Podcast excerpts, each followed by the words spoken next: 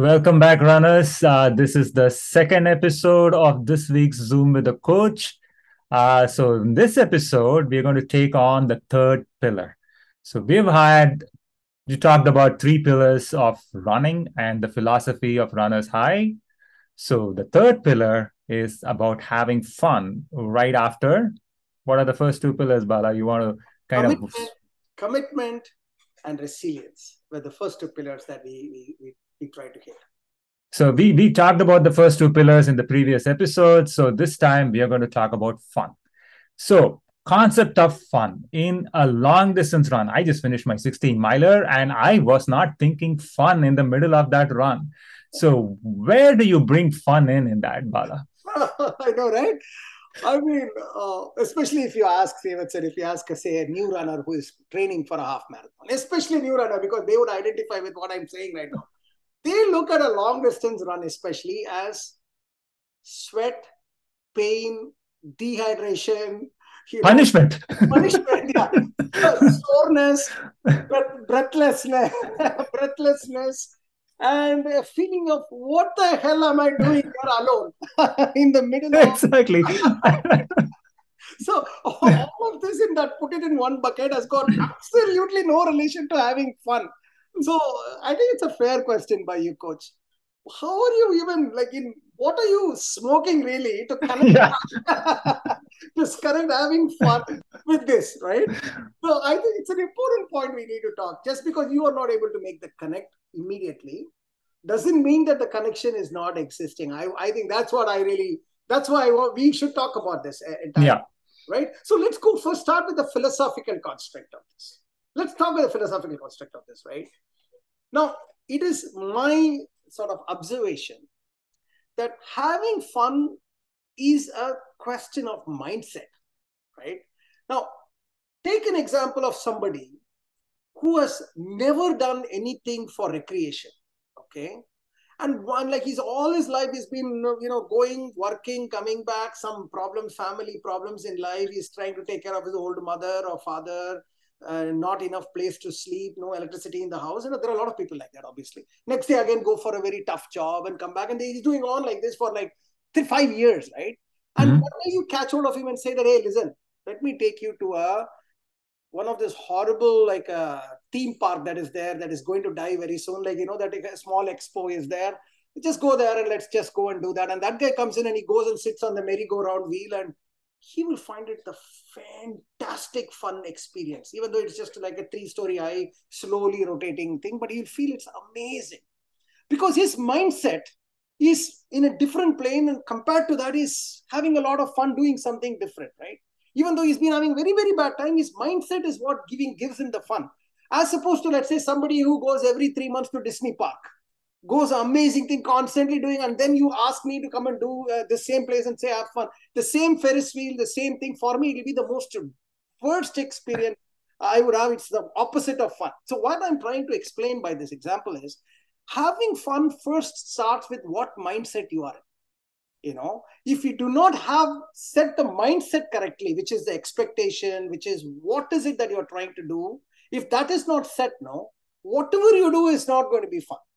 At the same way, when you have the right mindset, suddenly whatever you do will be a lot of fun.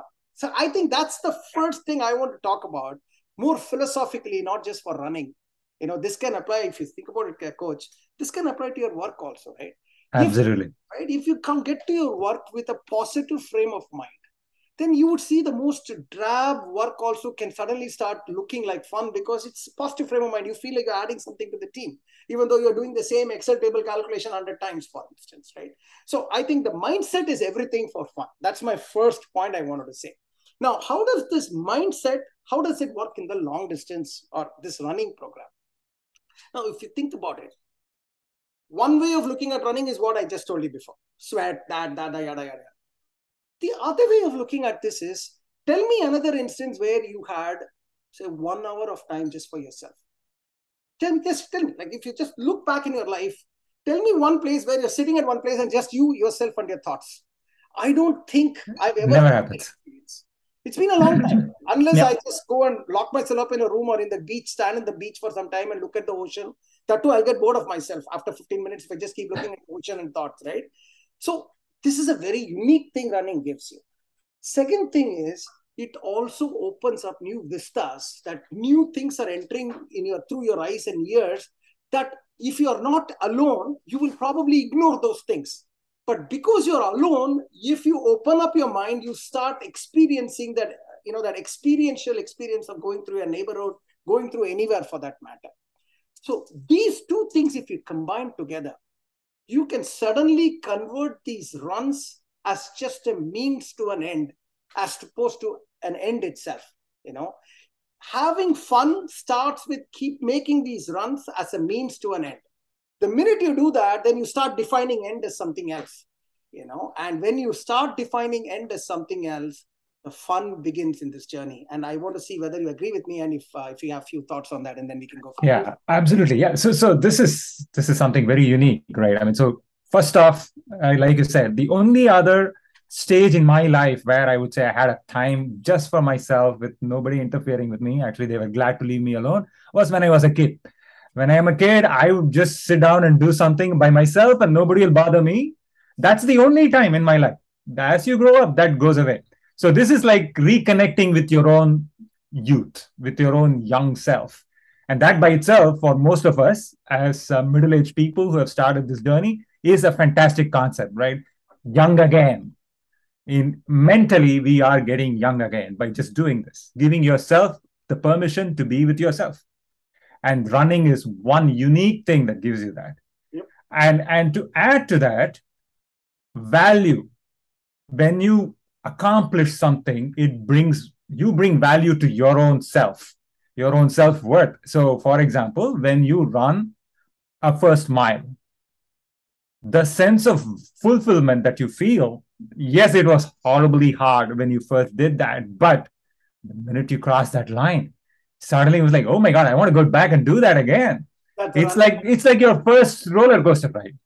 But it is scary when you're on it, but when you finish it, whoa, I want to go do that again. That's what every kid will say that. And I think lots of adults will say that too. So it's just like that. It's just a new experience that you've opened yourself up to and you want to experience it more. And I don't think anything else compares with what running can offer in that sense. Yes. And Coach, I want to end this by saying some clear examples of how I, and I'm sure many of us, try to get fun out of these runs. One is seeking out destination runs, right? Actually seeking out. And this season especially, we have had destination run photographs world over. Amazing. Okay. Seek out those destination runs. It is something else altogether, going to a different city and running. And even in your own place where you're running, seek out destinations. You will be surprised the number of places that if you just open up your mind and say, okay, I'm ready to go half an hour driving distance from my house to seek out places to run. That's amazing. Running with fellow runners, you know. So in peak mesocycle, every city, but definitely New Jersey, we host joint long runs.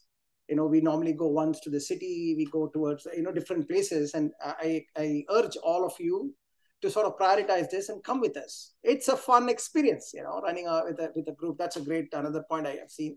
Third one is, you know, getting your runs as a medium through which you listen to podcasts and stories and news articles and that type of stuff where your thoughts and podcast.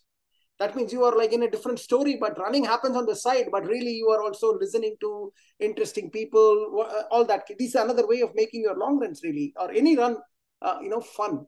The last thing I've seen people who make it fun, I've seen this, is that the races that they select, like the races that they want to select is part of the places that they wanted to go. You know, that's like taking it to the next level. And yeah. Believe me guys, there's a whole ecosystem of people like that. They call it destination, what is it called? You know, they are marathon vacationers. Basically, they combine their vacation and marathon together, half or full. So they'll say, I'm training for Hawaii Marathon. But that's also the time they want to go and enjoy their sort of vacation. So they go there and do this together. That's a whole new ballgame. Right. So and you never experience a city the same way, like running in any other way. Exactly. So that's what I would say, guys. And, you know, maybe we can come back again to the next episode and talk about other things as well. Excellent. Thanks a lot. Thanks a lot, Coach. Thank you.